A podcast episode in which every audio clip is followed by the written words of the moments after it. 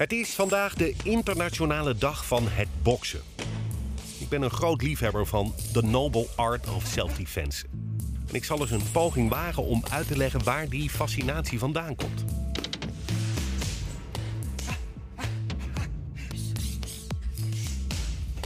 Voor het ongeoefende oog is boksen een gevecht tussen twee mannen of vrouwen in een ring. Ze dragen allebei een korte broek, soms een t-shirt, bokshandschoenen en soms hoofdbescherming. De twee vechters proberen elkaar te verslaan door elkaar klappen te geven. Doel is om de tegenstander op zo'n manier te slaan dat deze neergaat. Down goes Frazier! Down goes Frazier! Down goes Frazier! Dan krijgt hij tien tellen de tijd om op te staan. Lukt hem dat niet, dan heeft de ander gewonnen. Als je je wat in de sport gaat verdiepen, zul je zien dat boksen veel meer is. Om te beginnen komt boksen vaker in ons dagelijks leven voorbij dan je misschien denkt. Bokstermen zijn in ons taalgebruik verweven. Het laatste rondje, even tot tien tellen, de handdoek in de ring gooien, enzovoort. Als je zelf de boksport gaat beoefenen, dan vallen je al snel de tegenstrijdigheden in de sport op.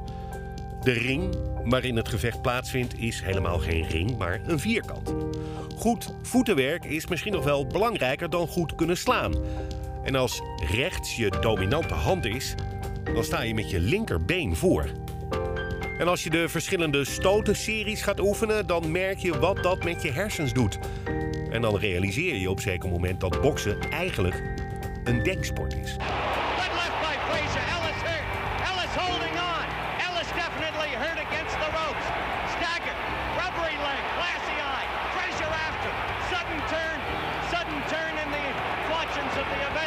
Er wordt gezegd dat op het moment dat in 490 voor Christus, tijdens de Eerste Perzische Oorlog, een man van Marathon naar Athene rende over een afstand van iets meer dan 35 kilometer. En dat daar toen de competitieve sport ontstaan is. Ik waag dat te betwijfelen.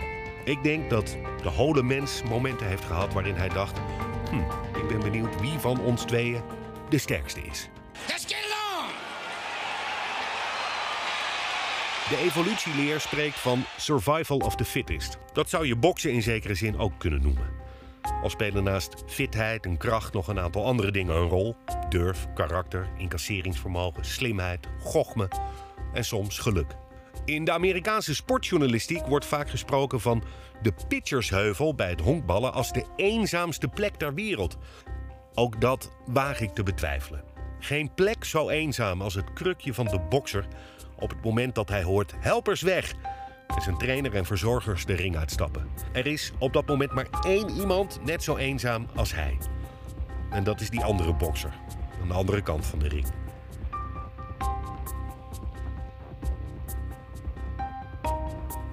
Het gevecht is de apotheose van een periode van eenzame afzondering en afzien.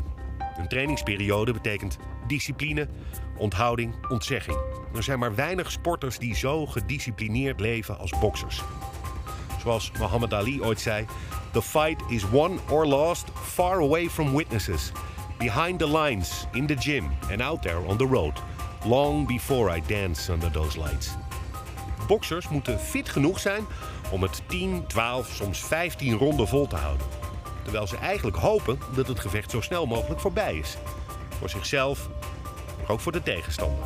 Het is vaak maanden trainen voor een gevecht dat in één klap voorbij kan zijn. Boksen is een sport vol heroïek en dramatiek. Een sport die het uiterste van de beoefenaar vergt. Een sport vol primaire emoties die even complex als simpel is. Boksen is voor mij het leven zelf.